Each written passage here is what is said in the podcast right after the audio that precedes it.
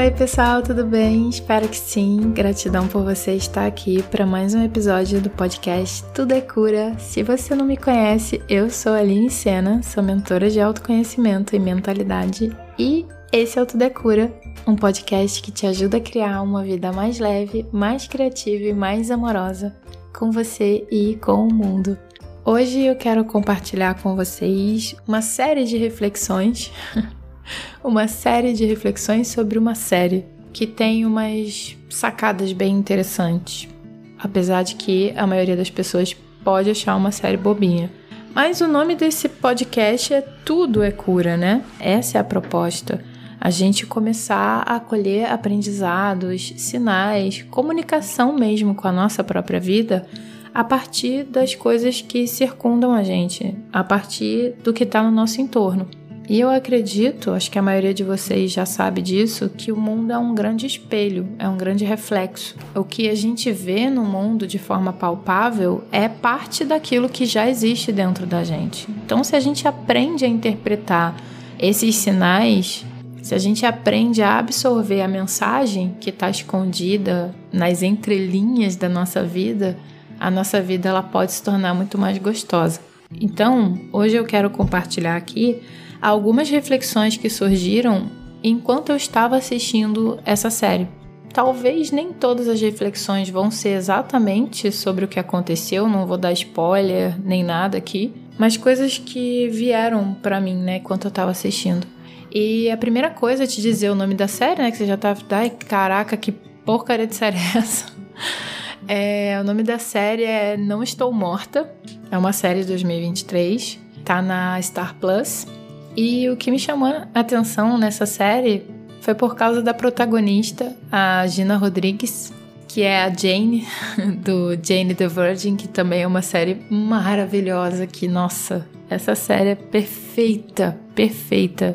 Também super indico. Mas quando eu vi que ela estava na chamada da série, me deu muita vontade de assistir. Ela faz a, o papel da Nel Serrano, que é uma jornalista que desiste da carreira para acompanhar o, o namorado, passa cinco anos em Londres e o relacionamento não dá certo. E ela volta, e ela volta, e o único emprego que ela encontra, acho que ela volta pro, pro emprego anterior, mas o único cargo que tem é de escrever obituários de pessoas famosas. E a partir daí, uma coisa muito interessante acontece. Na hora em que ela recebe o nome da pessoa sobre quem ela vai ter que escrever, essa pessoa aparece para ela. E até que ela consiga entregar o obituário, essa pessoa meio que faz parte ali do episódio junto com ela. E a primeira coisa que eu percebi logo de cara, quando ela recebe, né, essa alma, digamos assim, começa a conversar com essa pessoa, entender um pouco mais da história dela, que muitas vezes a gente olha para as pessoas, até quando a gente está andando na rua, não sei se você está me ouvindo em casa ou se você está no metrô, no ônibus, no carro, enfim. Mas se você estiver na rua, olha para um desconhecido agora, nesse momento. Essa pessoa tem uma história. Essa pessoa, ela é importante para alguém. Essa pessoa, ela sente amor, ela sente raiva. É um ser humano, sabe? E quanto a gente se desconecta disso, quando a gente é imediatista demais para rotular alguém. Quando você vê alguém na rua, geralmente, no automático, a gente olha e fala: ah, essa pessoa é assim, assado, eu tô vendo que ela é alta, baixa, gorda, magra, enfim, a gente começa a colocar tags ali naquela pessoa, depois a gente rotula a pessoa e pronto. A gente lida com o rótulo, né? A gente lida com o significado que a gente deu e não com a pessoa em si. Porque a pessoa em si a gente desconhece.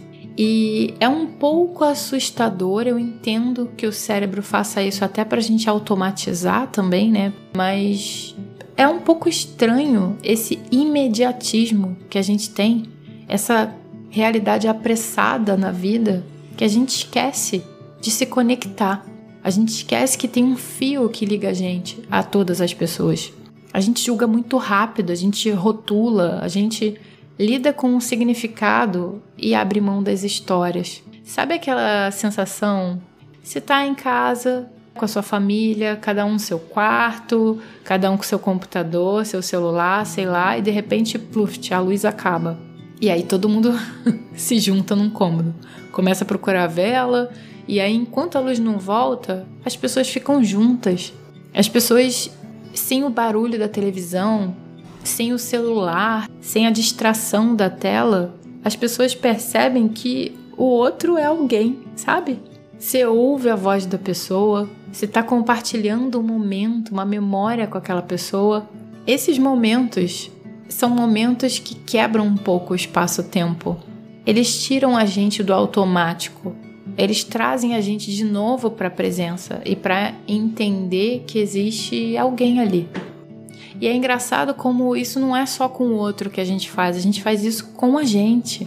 E aí é surreal, aí é bizarro demais, mas a gente esquece que nós somos pessoas inteiras, que nós somos cheios de histórias. Muitas vezes a gente também se julga e se rotula num recorte. Então eu vou para uma festa e aí eu não tô com a roupa adequada. E aí naquele recorte eu acho que eu sou inadequada. Só que se eu levo a minha história inteira para aquela festa, eu vou entender que aquilo é vai virar história, aquilo vai virar uma memória, aquilo vai ser engraçado quando eu for contar para alguém que eu cheguei num lugar e eu tava com uma roupa totalmente diferente. Entende o grau de interessância? Ai meu Deus, qual é a palavra?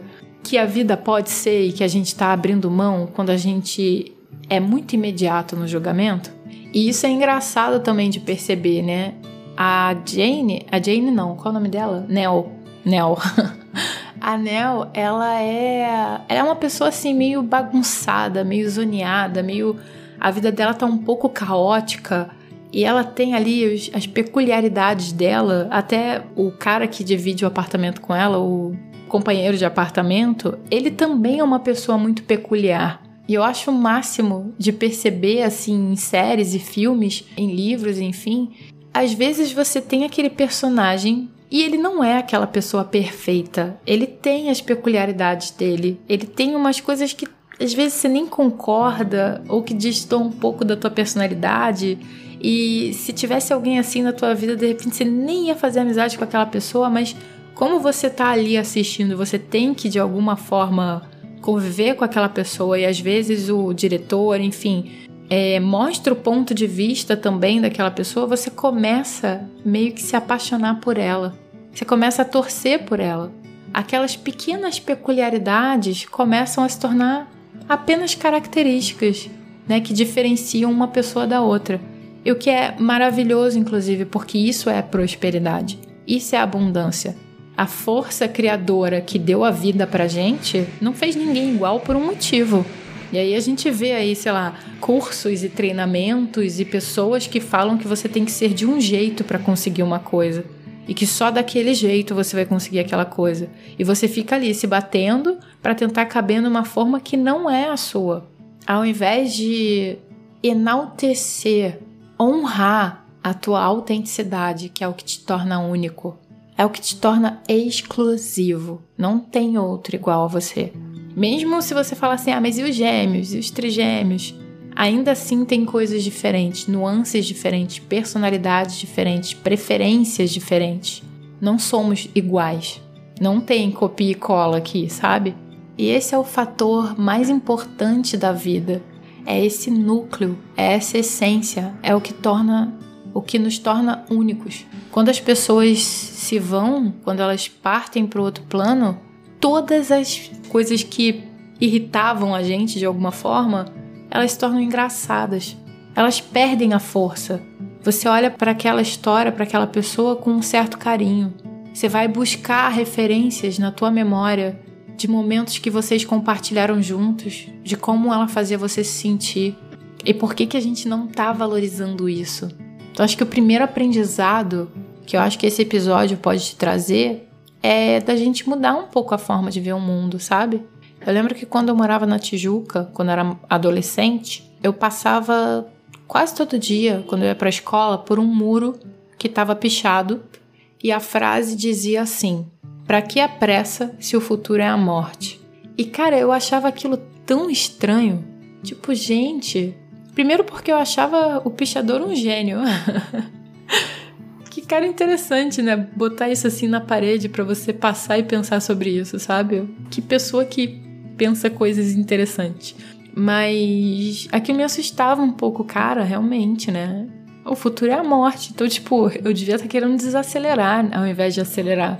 E, no entanto, a gente está falando de uma sociedade de pessoas ansiosas demais, que estão querendo muito pular etapas, que estão querendo muito basear o próprio valor em resultados e não em processos.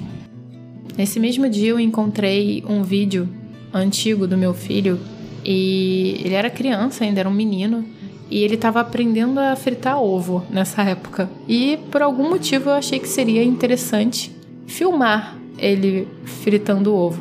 E quando eu estava assistindo esse vídeo, né, eu estava filmando, né, para registrar aquele momento, eu achei ele tão doce, eu achei ele tão fofo, aquela vozinha, aquele tamanico de gente, sabe? E aí eu tava mostrando para ele o vídeo, tava olhando para ele falando, gente, até os nossos filhos, né? A gente não se despede dos nossos bebezinhos. Eles crescem, eles viram adolescentes, eles viram adultos. E não tem um momento em que ele chega na porta e fala: "Mãe, hoje eu vou dormir e amanhã eu vou acordar adolescente, tá? Um beijo, vamos, vamos nos despedir". Não tem isso. Você olha para trás e aquele momento passou. E aí, eu, olhando o vídeo, eu tava ali filmando aquela cena, eu queria registrar aquele momento, mas eu percebi, eu não tratei ele mal em momento nenhum, mas eu percebi que eu tava muito impaciente. É, a forma como eu tava falando com ele não, não era uma forma amorosa e carinhosa, como geralmente é, né? E na hora que eu tava assistindo o vídeo, eu fiquei um pouco constrangida ele não percebeu, até falei, nossa, tô meio grossa. Ele falou, não, não achei não. Eu falei, não, mas eu achei. Nossa, não precisava ter falado assim. E isso me incomodou um pouco, porque eu lembrei naquele momento exatamente como eu estava vivendo, sabe? Eu era uma pessoa extremamente ansiosa, eu era uma pessoa que estava querendo pular etapas. Eu lembro que eu acordava e dormia preocupada. Vocês devem ter ouvido isso no episódio 2 não, do, da procrastinação com a Ana Que eu falei assim: ah, quer saber? Eu vou. Melhor, melhor liberdade que eu já me dei na minha vida. Eu sou uma pessoa inútil a partir de agora. Ponto. Assumir essa inutilidade, sabe? Parar de resistir ao que a minha mente estava trazendo e aceitar. Então, beleza, sou isso. E agora? O que, que eu faço com isso? Quando você aceita, ela não tem mais argumento, né? Então, você venceu de alguma forma. Parece que você perdeu, mas não, na verdade você está vencendo. E eu lembro que essa época era aquela época que eu tava muito preocupada com o futuro. E assim, se eu pudesse voltar no tempo hoje, eu sei que com a mentalidade que eu tinha eu não ia conseguir fazer diferente. Porque voltar no tempo agora com a mente que eu tenho hoje é fácil. É fácil eu chegar agora, olhar para aquela Aline de 2017, 2016, sei lá, e julgar. Né? É um lugar muito confortável estar aqui agora e apontar o dedo para ela. Mas ela não conseguia fazer diferente. Ela estava dando melhor, ela ainda estava filmando o filho, ela ainda estava querendo criar registros, sabe? E a verdade é, se eu olhar para minha vida hoje, não tem momentos em que eu também estou preocupada e talvez esteja sendo grosseira com algumas pessoas porque não estou sabendo lidar com o que eu estou sentindo? Sim. Então eu posso olhar para esse vídeo e colher o aprendizado, porque o aprendizado muda o meu comportamento. Apontar o dedo não. Então ficou muito claro para mim, mais uma vez, que cuidar dos nossos momentos é a única coisa que a gente tem. É algo que a gente pode fazer agora. Pegar as nossas 24 horas e trazer memórias para ela. Porque afinal de contas a gente está falando sobre vida. Olha o nome da série: Eu não estou morta. Eu estou viva. Eu tenho uma infinidade de chances. Então, o segundo aprendizado é esse. A gente pode voltar nas nossas memórias para colher aprendizados e praticar no agora o aprendizado que a gente colheu. Que se a gente voltar e ficar se culpando, na verdade o que a gente está fazendo é criando uma bela desculpa para continuar fazendo as mesmas coisas. A gente está dizendo para a gente que a gente não aprendeu nada. Aquele vídeo que me incomodou, na verdade, me deu um grande presente, que é entender que os momentos passam e que o que a gente guarda mesmo é como a gente passa pelos momentos. E aí vai mais uma sacada. Se você pudesse agora dar um passo à frente e se jogar no futuro, onde seja lá o que for que você esteja passando agora, já está resolvido. Você já está tranquilo e deu tudo certo. E aí você olha para trás. Como que você gostaria de ter passado a sua vida hoje, nesse momento? Com que sentimento? Que ações você teria tomado? Como você teria se tratado nesse processo? Se você está lá na frente, tem a possibilidade de olhar para trás, para esse momento agora que você está passando. Como que você escolheria ter passado por ele? Qual a história que você gostaria de contar sobre o momento atual? Eu tenho uma coisa assim com livros que eu nunca li, mas que só o título já fizeram uma revolução na minha alma.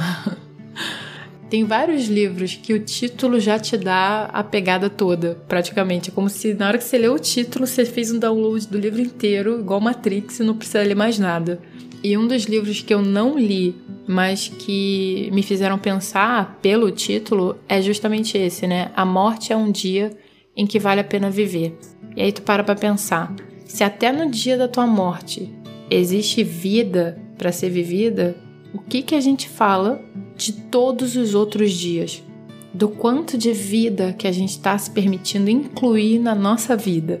Que viver é uma experiência, tudo é experiência, é experimentar.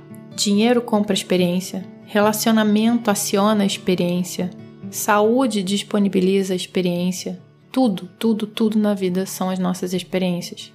E eu compartilhei no clube essa semana um episódio exatamente sobre isso, trazendo esse exercício. Se você estiver no clube, vai lá no podcast, começando a se trazer de volta e faz o exercício que eu propus lá. E deixa nos comentários lá na plataforma o número que apareceu para você. Eu quero que você me conte tudo. E se você não tá no clube, eu não sei o que eu faço com você. Entra, criatura. Tá fazendo o que aqui do lado de fora, ficando assim um monte de conteúdo maravilhoso que vai revolucionar a tua vida, vai transformar a sua vida. Aliás, falando nisso, vamos pra vinheta.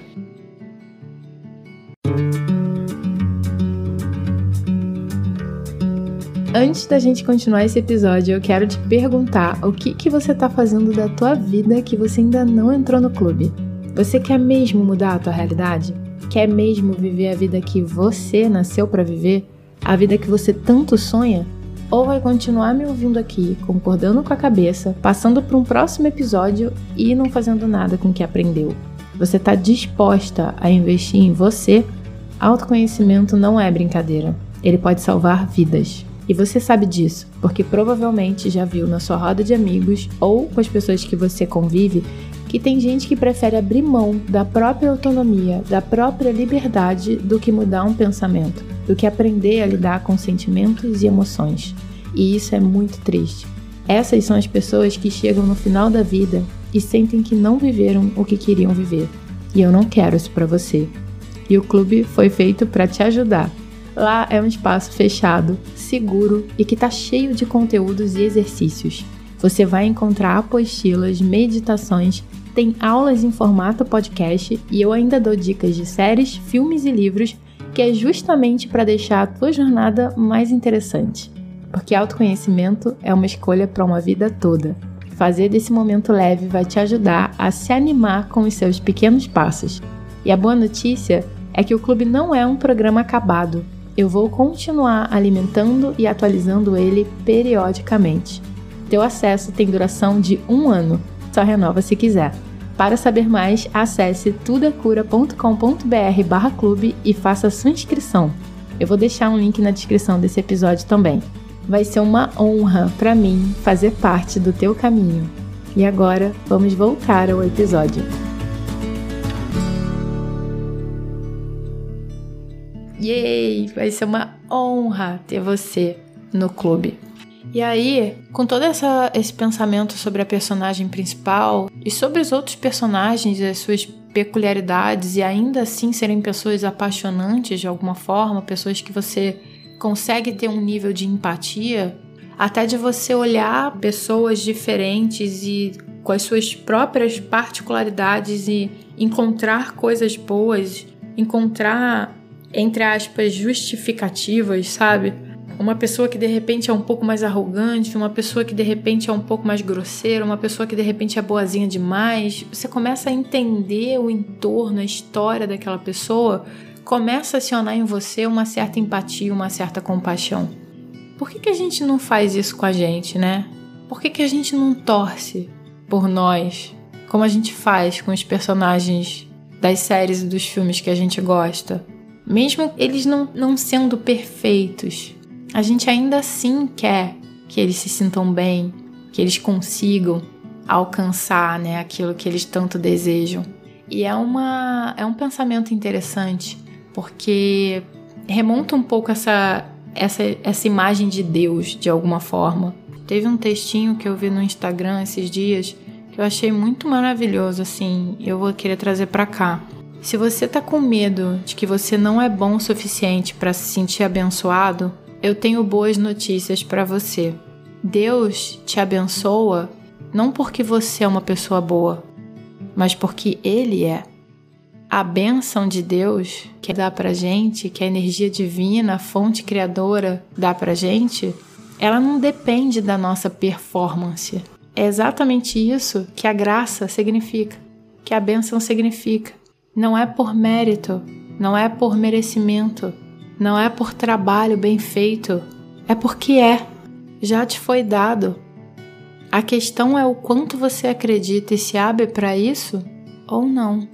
E às vezes a gente perde muito tempo na desculpa de se curar, procurando muito a responsabilidade dentro da gente, de ficar olhando, buscando entendimento para nunca mais a gente passar por aquilo.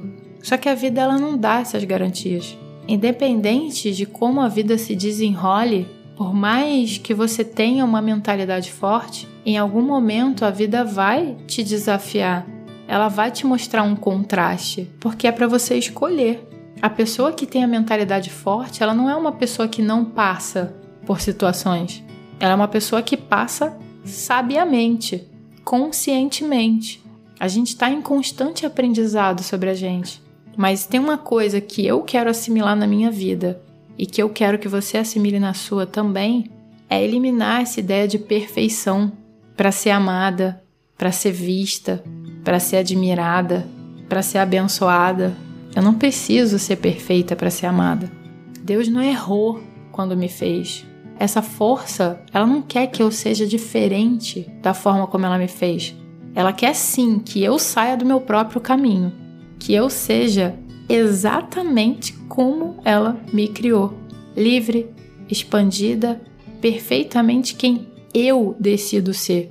O livre-arbítrio ele vem para me libertar, não é para me aprisionar, para me dar a liberdade de usar a roupa do jeito que eu quero, estar tá cercada das pessoas com quem eu realmente quero trocar, pensar os pensamentos que eu escolho plantar dentro de mim, de viver a vida através dos meus sentidos sabendo que o meu corpo é inteligente e vai me dizer quando ficar e quando sair de uma situação.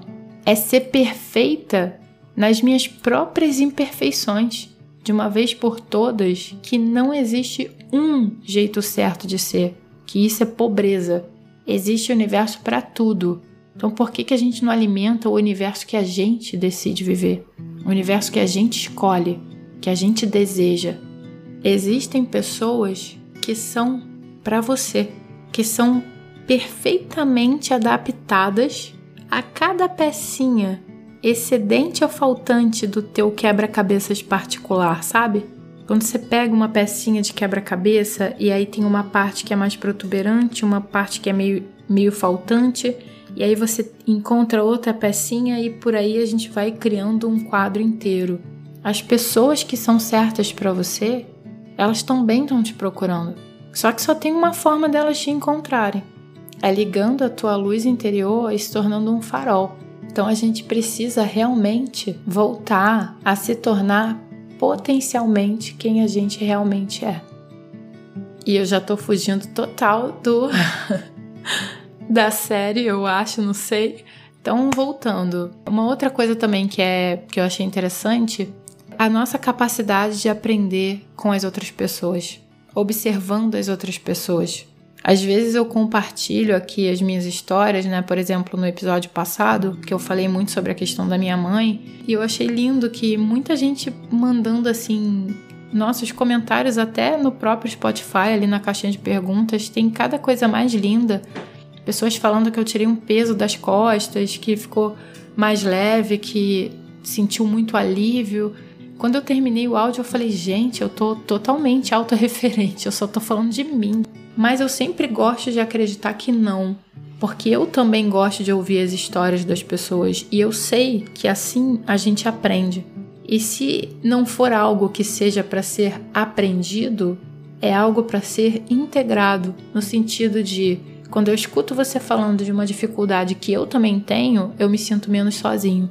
E isso me traz paz, porque eu percebo que eu não tô num lugar especial da pessoa que foi excluída do universo.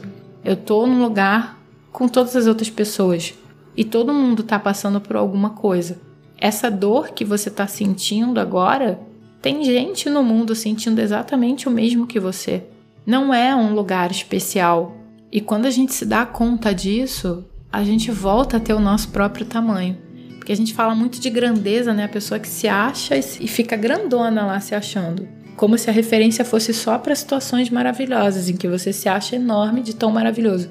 Não, às vezes é o contrário. Às vezes você se acha enorme, uma enorme bosta e se desconecta das pessoas, do mundo, da realidade e começa a viver numa bolha achando que só você está passando por isso.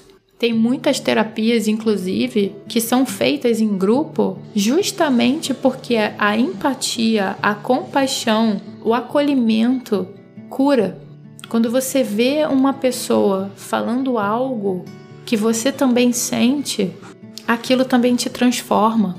Então a gente pode aprender muito com os erros das outras pessoas, mas quando a gente se abre para ouvir as pessoas, para validar a história delas, para não julgar, mas para ver, ver a verdade, ver que não existe um jeito certo e errado de ser, que todo mundo tem um motivo.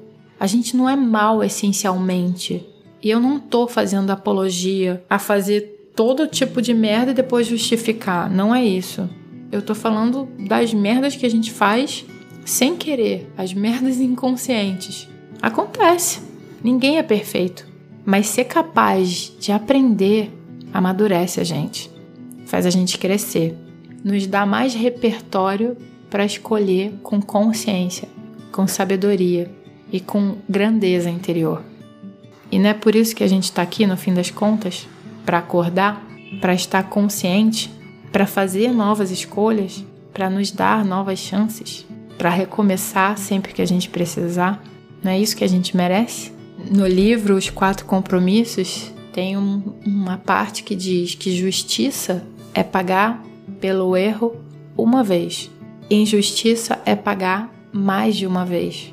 Então a gente precisa se perdoar, parar de rodar uma história e uma memória antiga, se abrir para a cura que está ao nosso redor, para as pessoas que já existem na nossa vida, sejam elas desafios ou não. Todas as pessoas são mestres, todas as pessoas estão ensinando para a gente o tempo todo, seja sobre fazer alguma coisa ou sobre não fazer, sobre uma forma de pensar ou sobre não pensar, porque ainda assim, de uma forma muito louca, nós nos completamos. O seu maior desafio, a pessoa que mais te desafia, pode ser um presente imensurável na sua vida, se você souber recolher de dentro dela os diamantes. Às vezes, o amor também está do seu lado e você ainda não viu. Mas aí, isso é assunto para um próximo episódio. Bom, gente, então é isso. Se você gostou desse episódio, se o Tudo é Cura te ajuda ou já te ajudou de alguma forma, considere apoiar esse podcast. Quando você faz a sua inscrição no clube, você não está só investindo em você, você também está investindo nesse projeto. Está me ajudando a continuar com o conteúdo que eu compartilho aqui. E isso é muito, muito importante. Eu quero muito continuar com esse projeto. Então você já sabe, acessa o site tudecura.com.br barra clube e faça a sua inscrição. Vai ser uma honra ter você por lá e poder te acompanhar nessa jornada linda de autoconhecimento. O episódio termina agora, mas a conversa continua lá no site tudecura.com.br ou nas redes sociais, arroba tudecura. Um beijo e até a próxima. Tchau!